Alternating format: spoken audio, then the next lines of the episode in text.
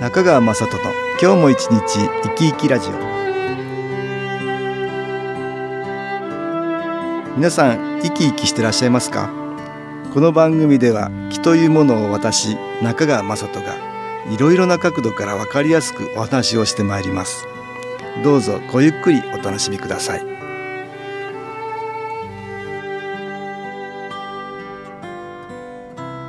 中川雅人の今日も一日生き生きラジオ。この番組は気のある生活あなたの気づきをサポートする株式会社 SAS がお送りします。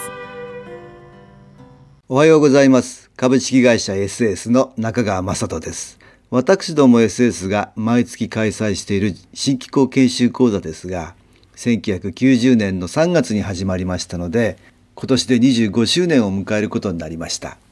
当時先代の会長である私の父が伊豆下田で1週間で貴公子を養成するとして始めた講座です。研修講座を始めた当初から専任講師を務めていただいているのが辰村治先生です。今日は先週に引き続き辰村先生に新機構研修講座について伺ったお話を聞いていただきましょう。第1回目の医療機構士養成講座それで始まった3月ですね、はい、1990年3月、えー、40名ぐらいだったと聞いてますが、はい、最初は確実だったんですよね。そうですね。あれもちょっと驚きましたね、えー、最初はまあ2か月おきでいいということなんですけど、どんどん増えちゃって。本当に1年目の最後にはなんでこんなに増えるんだろうというふうに 非常に思いました、当時あの気候のブームみたいのがどうもあってテレビの報道なんかでもされてそうですね、えー、その影響も手伝ってか、えー、だんだん回を増すごとに増えていき隔月でやっていたものが毎月になり当初気候士を養成するといって始まりましたが気を受けることによって気は出せるようになるんだけども体がすごく変化してくると。だんだん来られる方が病気の方も増えてきたっていう感じですよね。一番最初私もよく覚えてますけども、まあ、来てる人たちの半分ぐらいはなんかね、鍼灸師だったり整体師だったり、えー、なんかそういう専門の方でしたよ、うんうんうん、そういう方々が、まあ、あの最初第1回目として受けられたと思いますね、うんうんうん、その追うごとにだんだん病気の人がおいでになるようになりましてね。だから健康回復コースと気候師養成講座となんか2つに分けてやることがありましてね。まあ、あのいろんな方が興味を持たれて来られて自分自身を変えていくと。えー、いうことですがこのスタイルも1週間からさらに長くなった時期もありましたね。そうですね、えー、これはやっぱりあの1週間でそのまま返したら、元へ戻ってしまう可能性があるから、もう1週間、えー、続けてやって、そして病気をちゃんと治してから返さないとっていうね、そういうのはあったと思います。多分いろいろあのいろんなことを経験しながら研修講座もだんだん変わっていくようなことになってたと思うんですよね。よね。えーと、伊豆下田で始まったこの研修講座が、えーと、90年の3月から始まって1994年ですね。すね。えー4月までかな、ね、はい、やりましたね、はい、で1994年5月から生駒という場所に変わってその時名前も変わったわけですね。新機構研修講座という名前に変わってまだ先代がこれ、えー、その場所を変えてやり始めたということですね。いや私もあのですから下田から最初に生駒に移った時はもうびっくりしましたけどね、うんうん、ものすごく暴れる人が。気を受けて反応があって咳をするばかりじゃなくて体が動いてしまったりね、えー、霊的な、がピタッとね生駒へ移った途端に 静かになったんであれはびっくりしました。やっぱりそれで場を整えるということの重要性をまあ先代は言ってましたけどもエネルギー的に少し変わっただと思うんですね。そうですね、えーはね私もね、うん、このあちこちの聖地っていうとこ行ってみるんですよ、うん、で聖地って何で言われるのかっていうのは大きく分けて2種類ありまして、うん、一つはまあそういう開祖がある事件があったというふうな場所が聖地ですよね、もう一つはね自然がもたらした聖地があるわけですね、その自然がもたらした聖地の方はやっぱりなんかそこへ行くと気持ちが良くなったり、うん、気分が爽やかになったり、うん、それから丹田を例えば鍛えるっていうことをやったとしても、早く効果が出たり新機構もこの気を受ける条件がさっと周りの場から整えられる。そんなことあると思うんですよね。ですからこのやっぱり気を受ける場をやっぱり、あの考えられて、そういうふうに先代が移されたっていうのはよく感じることができます、えー。ここで音楽に気を入れた CD 音機を聴いていただきましょう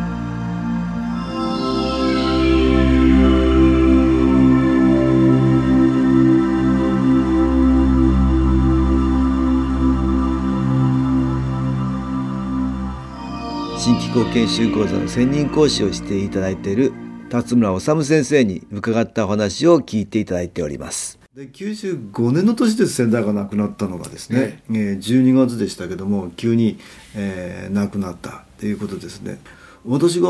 やり始めたのだから96年の1月からになりますね、えーまあそれからでももうですから20年近くじゃないですけどね。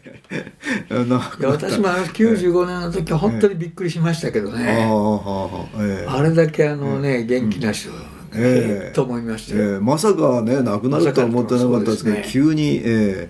亡くなって。まあ私も、ええまあ、びっくりしたんですけども急遽後を引き継がなきゃいけなくて、ね。だから今思えばまあもうそんなになったかと思いますけどええだんだん研修講座もスリム化して今は3泊4日でそうですね。やってます。ええまあ、これもかなり、まあ、エネルギー的なものが変わってきたということからね。1週間必要だったものがどんどんその短くても皆さんの変化が大きいと。そういうことからあ3泊4日になったんですけどね。えー。やっぱりそれ気のエネルギーの高さとかね、そういうようなもんだと思いますよね。スピーディーですよね、すべてが出てくる。本当にあの、以前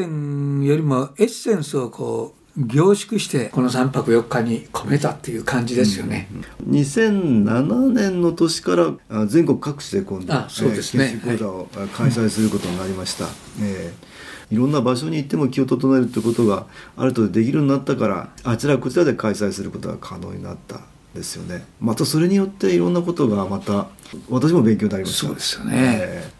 場というものが、まあ、我々研修講座をやれることで、えーどんどん変わっていくっていうこともあるかと思うんですね。まあ、皆さんあのここでは交流が多いんですが交流人と人とが交流することでまた気づくことも多いだから学ぶっていうことがいろんな角度から学べるっていうふうになってるのかなと思うんですね。シェアリングにしてもこうやって分かち合うっていう時間が本当にあることとないこととはすごく違いますよね。うんうんそれによってやっぱり啓発されるしやっぱりご縁があって集まってきてるわけですから、そこにみんな意味も見出しますし、横の連携も深くなるし、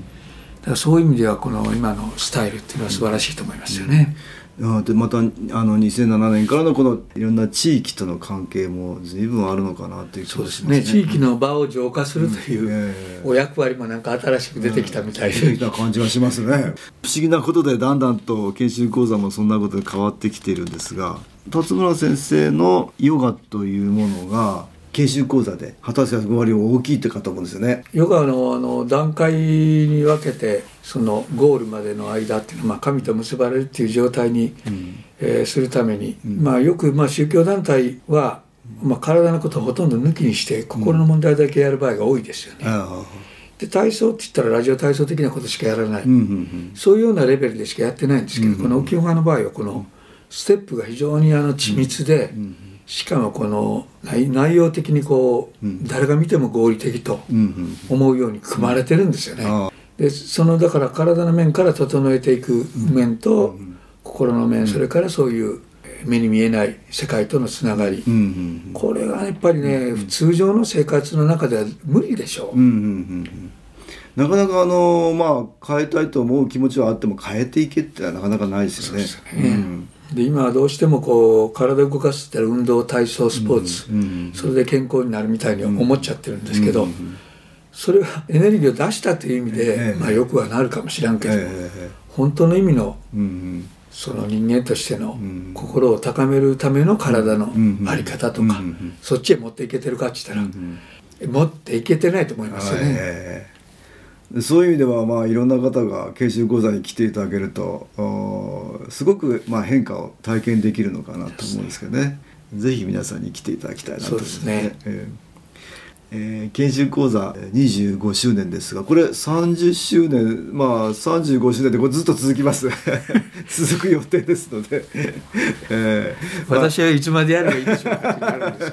いや いやもうあのお役目のある限りずっと続けていっていただきたいとこれはあの本当にね、ええ。人々がね救われていくことですし、ん。大変素晴らしいと思いますよね、しかもあの古い方も何遍もいらっしゃるしね、えーそうですね。ありがたいことに本当に、えーまあ体験していただけてない方はもちろんなんですけど昔来られたという方もぜひ来ていただきたいとそうですね。思います。25周年で300回にね今年中になるわけですからね、えー素晴らしいですよね。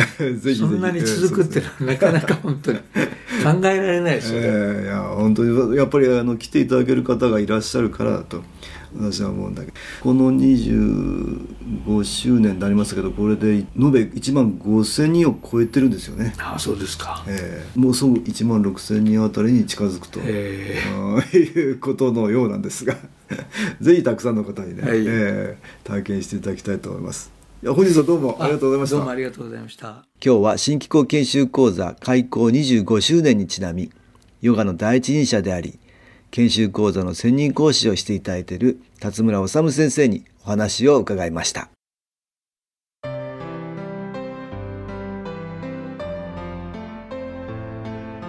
株式会社 SAS は東京をはじめ札幌名古屋大阪福岡熊本沖縄と全国7カ所で営業しています。私は各地で無料体験会を開催しています。3月8日日曜日には東京池袋にある私どものセンターで開催します。中川雅人の気の話と気の体験と題して開催する無料体験会です。新気候というこの気候に興味のある方はぜひご参加ください。ちょっと気候を体験してみたいという方体の調子が悪い方ストレスの多い方運が良くないという方気が出せるようになる研修講座に興味のある方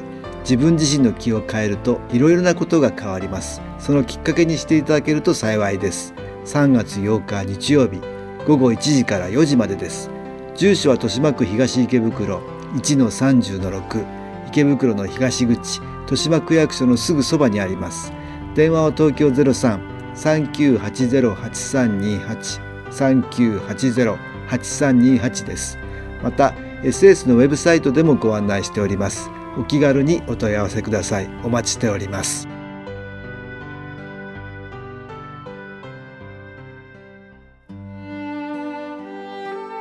いかがでしたでしょうか？この番組はポッドキャスティングでパソコンからいつでも聞くことができます。SAS のウェブサイト www. 新機構 .com 新機構は SHINKIKO または FM 西東京のページからどうぞ